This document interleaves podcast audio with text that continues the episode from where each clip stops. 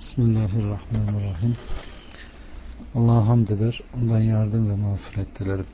Nefislerimizin şerrinden ona sığınırız. Allah kime hidayet ederse onu saptıracak yoktur. Kimi de saptırmışsa ona hidayet verici yoktur. Sözlerin en güzeli Allah'ın kelamı, yolların en güzeli ise Muhammed sallallahu aleyhi ve sellemin yoludur. Kardeşlerim bugünkü sohbetimiz konuşma adabı, beşeri münasebetlerimizde birçok meselelerin gündeme gelmesi ve bunların içinden bazı hal, hareketler vardır ki kardeşliği zedeleyen, kardeşlik ilkelerine ters düşen, kalplere kin, nefret tohumu eken bir hasletten bahsetmek istiyorum. Tartışma ve çekişme üzerine. Bunun Müslümanlara verdiği zarar üzerine olacak inşallah.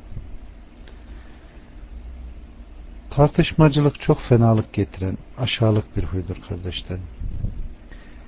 Bunun etkileri de topluluklarda, fertlerde görüldüğünden daha bariz bir şekilde kendini gösterir. Bir fert arkadaşıyla yalnız bir yerde veya baş başa tartıştığında bundan dolayı içinin sıkılmasından başka bir etkisini görmez. Ama bir topluluğun içinde orada bulunan insanların duyacağı şekilde iki kişinin tartışması o topluluğa ulaşmak üzere olan bazı iyiliklerin ulaşmasını engelleyici bir durumdur bu iki kişinin tartışmasına daha başkaları katılmasa ve tartışanların sayısı artmasa bile iyiliğin özelliği gürültüsü az olan yerlere gitmesidir. İyilik salih kimseler olsa dahi kendisini sessiz bir şekilde karşılamayan toplulukların içine girmekten kaçınır. Tartışma iki çeşittir kardeşlerim. Birincisi övülen, teşvik edilen tartışma ki İmam Nevevi der ki Allah kendisine merhamet etsin. Eğer mücadele hak üzerinde durmak ve onu yerleştirmek için olursa iyidir. Eğer hakkın karşısına çıkmak için yahut bilgi sahibi olmaksızın tartışma yapılırsa kötü olur. Rabbimiz diyor ki Azze ve Celle Rabbinin yoluna hikmetle ve güzel öğütlen çağır ve onlarla en güzel bir şekilde mücadele et. Şüphesiz senin Rabbin yolundan sapanı bilendir ve hidayeti eleni de bilendir diyor. Nahl 125'te. Yine Allah subhanahu ve teala bakın ne diyor. İçlerinde zulmetmekte olanları hariç olmak üzere kitap ehliyle en güzel olan bir tarzın dışında mücadele etmeyin ve deyin ki bize indirilene ve size indirilene iman ettik. Bizim ilahımız da sizin ilahınız da birdir ve biz ona teslim olmuş olanlarız. Ankabut suresinin 46. ayettir. Bakın yine Rabbimiz diyor ki Azze ve Celle Firavun'a Hazreti Musa ve Harun'u gönderirken şöyle buyurur. İkiniz Firavun'a gidin. Çünkü o azmış bulunmaktadır. Ona yumuşak söz söyleyin. Umulur ki o öğüt alıp düşünür ya da iç titrer korkar diyor Taha 43-44'te. Evet kardeşlerim Kur'an-ı Kerim'e baktığımızda tartışma hakkındaki ayetlere baktığımızda Allahu Teala'nın daima yumuşak, hikmet ve öğüt dolu tartışmayı tavsiye ettiğini, diğer tartışmaları ise kınadığını görürüz. İkincisi ise kınanan tartışma. Rabbimiz diyor ki, insanlardan kimi hakkında bilgisi olmaksın tartışır durur ve her azgın kaypak şeytanın peşine düşer diyor. Haç 3'te. Yine Rabbimiz diyor ki Azze ve Celle insanlardan kimi hiçbir bilgisi yol göstericisi ve aydınlatıcı kitabı olmaksızın Allah hakkında tartışır durur. Allah'ın yolundan saptırmak amacıyla gururla salınıp kasılarak bunu yapar. Dünyada onun için aşağılanma vardır. Kıyamet günü de yakıcı azabı ona tattıracağız diyor. Haç 8-9'da. Bakın Allah Resulü Aleyhisselatü Vesselam da ne diyor? Dört şey her kimde bulunursa halis münafık olur.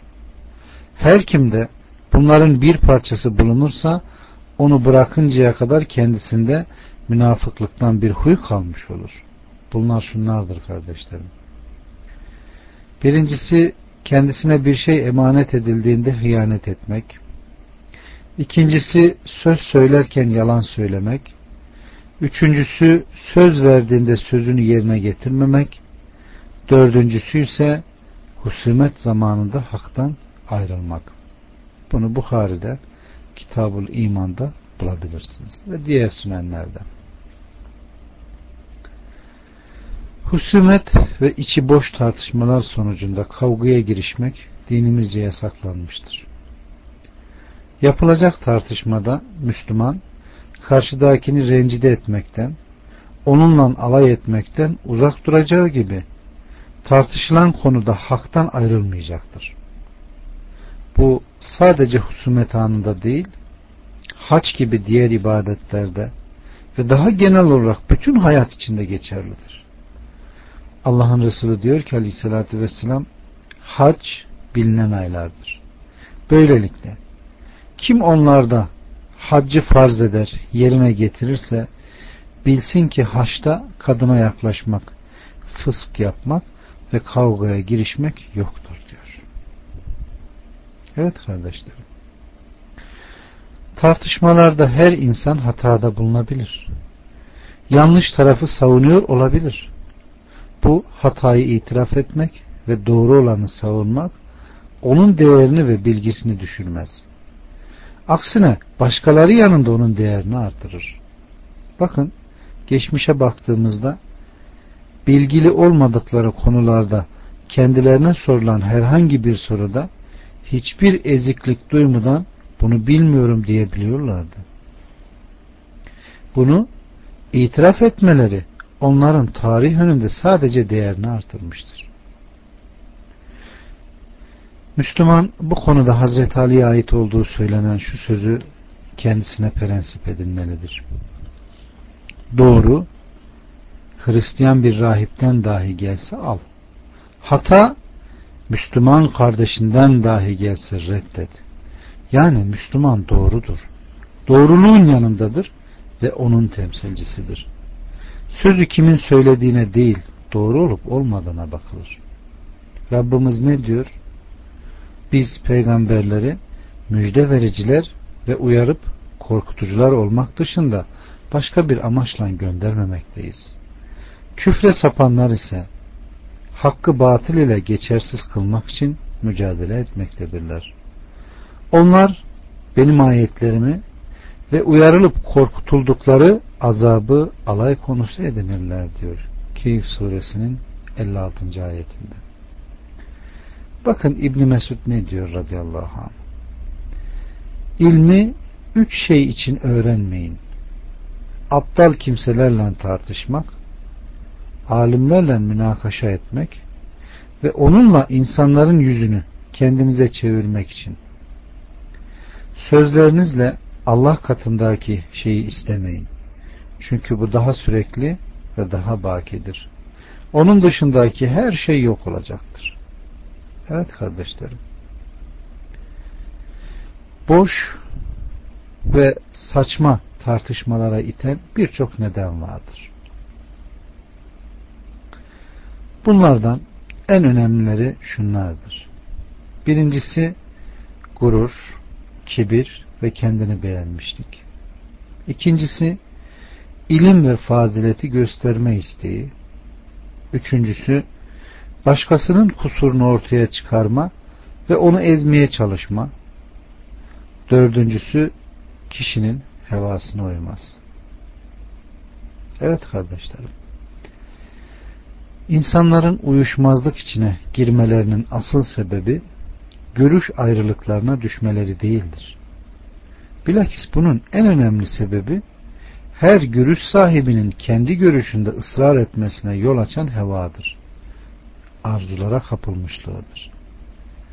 Bu durumda karşı tarafın görüşünün doğruluğu kesin bir şekilde ortaya çıksa da kişi kendi görüşünde ısrar eder. Bunun da sebebi kişinin kendi şahsını bir kefeye, hakkı da diğer kefeye koymasından ve ta işin başında kendi şahsını hakka karşı üstün çıkarma yönünü tercih etmesinden ileri gelmektedir. Evet. Tabi bu anlayan insana. Tartışma ve mücadelede bakın Rabbimiz ne diyor? İnsanlardan öylesi de vardır ki dünya hayatına ilişkin sözleri senin hoşuna gider. Ve kalbindekine rağmen Allah'ı şahit getirir. Oysa o azılı bir düşmandır. O iş başına geçti mi ya da sırtını çevirip gitti mi yeryüzünde fesat çıkarmaya, ekini ve nesli helak etmeye çaba harcar. Allah ise fesadı, bozgunculuğu ve kışkırtıcılığı sevmez. Ona Allah'tan kork denildiği zaman onu büyüklük gururu günaha sürükleyerek alıp kuşatır. Böylesine cehennem yeter. O ne kötü yaratıktır diyor. Evet kardeşlerim. Bakara 204 206'da. Bakın Hazreti Ömer ne der? Allah ona merhamet etsin. Bizleri de onunla birlikte haşreylesin. İlmi üç şey için öğrenip üç şey için terk etmeyin. Tartışmak, övünmek ve alimlik taslamak için öğrenme. İstemekten haya, zahitlik ve cehalete rıza sebebiyle de terk etme diyor. Evet. İbn Abbas'tan rivayet edilmiştir ki bakın Allah'ın Resulü Aleyhisselatü Vesselam ne diyor? Kardeşinle münakaşa etme. Onunla kırıcı şekilde şaka etme. Ve ona yerine getiremeyeceğin vaatte bulunma diyor. Evet. Hey Resulün ümmeti. Söze bak. Bizlerden sudur eden amellere bakalım. Evet. Ayşe annemizden gelen bir rivayette ise bakın Allah'ın Resulü Aleyhisselatü Vesselam ne diyor? Şüphesiz ki erkeklerin en sevimsizi Allah'a en sevimsiz olanı şiddetle düşmanlık yapan hasımdır diyor. Evet. Sahih Müslüm rivayet ediyor. Allahu Teala da kitabında bakın ne diyor? Allah'ın ayetleri konusunda inkar edenlerden başkası mücadele etmez. Öyleyse onların şehirlerde dönüp dolaşması seni aldatmasın diyor Mümin 4'te. Bilal bin Saad der ki bir adamın inatla tartışmaya giriştiğini ve kendi görüşünden başkasını kesinlikle kabul etmediğini görürsen bil ki o artık tam bir iflasın içindedir diyor. Tabiinden Müslüm bin Yesar diyor ki Allah ona merhamet etsin. Tartışmacılığı şeytanın kişiye yanaşmasına fırsat veren bir bilgisizlik olarak değerlendirmiş ve şöyle demiştir. Tartışmadan kaçının. Bu tartışma anı alim birinin bilgisizlik anıdır. Şeytan da işte böyle bir anda onu yanılgıya düşürmeye fırsat bulur diyor. Evet kardeşler. İmam el-Evzai diyor ki tartışmanın kalbine fitne sokanını içinde kin uyandıranını kalbini karartanını konuşmadan ve tavırlarından veranın gitmesine yol açanını terk et. Evet kardeşlerim. Alimler ne güzel nasihat ediyor değil mi? Bakın tartışma ve öfkelenmenin ilacı neymiş? Bir, korunmak. Malumdur ki korunmak ilaçtan daha iyidir. Öfkeden korunmak sebeplerinden kaçınarak gerçekleşmesinden önce öfkeden korunmak ve her Müslümanın nefsinden temizlemesi gereken şu nedenlerle gerçekleşir.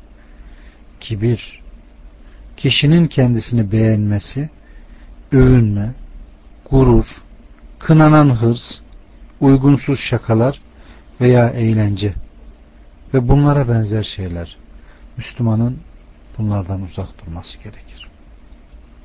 İkincisi öfkenel, öfkelenildiği zaman tedavi. Bu da dört şeyle ifade edilir. Kovulmuş olan şeytandan Allah'a sığınma, abdest alma, sinirli kimsenin oturarak, uzanarak, dışarıya çıkarak, konuşmayı keserek veya benzeri bir yolla üzerindeki hali değiştirmesiyle, öfkesine sahip olmanın getireceği sevabı ve er geç aşırı öfkenin sonunca getireceği şeyi göz önünde getirmesiyle. Evet kardeşlerim. Bunları yaparsak Allah'ın izniyle böyle bir beladan ne yaparız? Uzak kalırız. Bikir bin Ubeydullah el-Müzeni yüksek derecelere sahip olanlar için değişik takva türleri arasından özellikle iki takva türünü seçmiş ve şöyle söylemiştir.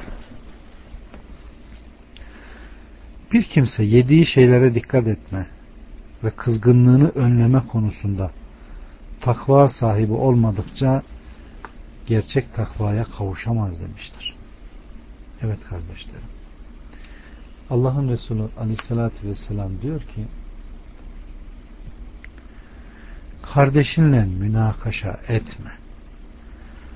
Ona kırıcı şekilde şaka yapma ve yerine getiremeyeceğin vaatte bulunma. Evet. Çünkü münakaşa kardeşliğin bozulmasına sebep olabilecek nedenler ortaya çıkarabilir. E bu tür zamanlarda şeytana fırsat vermemek için kişi sözlerine, vurgularına dahi dikkat etmelidir. Çünkü insanın ağzından çıkabilecek ansızın bir söz Müslüman kardeşinin arasının açılmasına neden olabilir ki bu hoş görülmemiştir. Onun için dinimiz tartışmadan uzak durmaya bizleri davet ediyor. Dilimizi korumaya davet ediyor. İbn Ebu Leyla bakın ne diyor. Arkadaşımla tartışmam aksi halde ya yalan söylerim veyahut onu kızdırırım diyor. Bilal bin Saad da şöyle diyor. Bir kimseyi çok soru sorup tartışıcı, kendi görüşünü beğenici gördüğün zaman onun helakı tamamlanmıştır diyor. Evet kardeşler. Sözlerimi Enes'in rivayet ettiği Allah Resulü Aleyhisselatü Vesselam'ın sözüyle bitirip hepinizi Allah'a emanet ediyorum. Her kim yalanı terk ederse ki yalan batıldır ona cennetin bir tarafından bir köşk yaptırılır. Her kim haklı olduğu halde cidalı tartışmayı terk ederse ona cennetin ortasında bir köşk yaptırılır. Ve her kim ahlakını güzelleştirirse ona cennetin en yükseğinde bir köşk yaptırılır.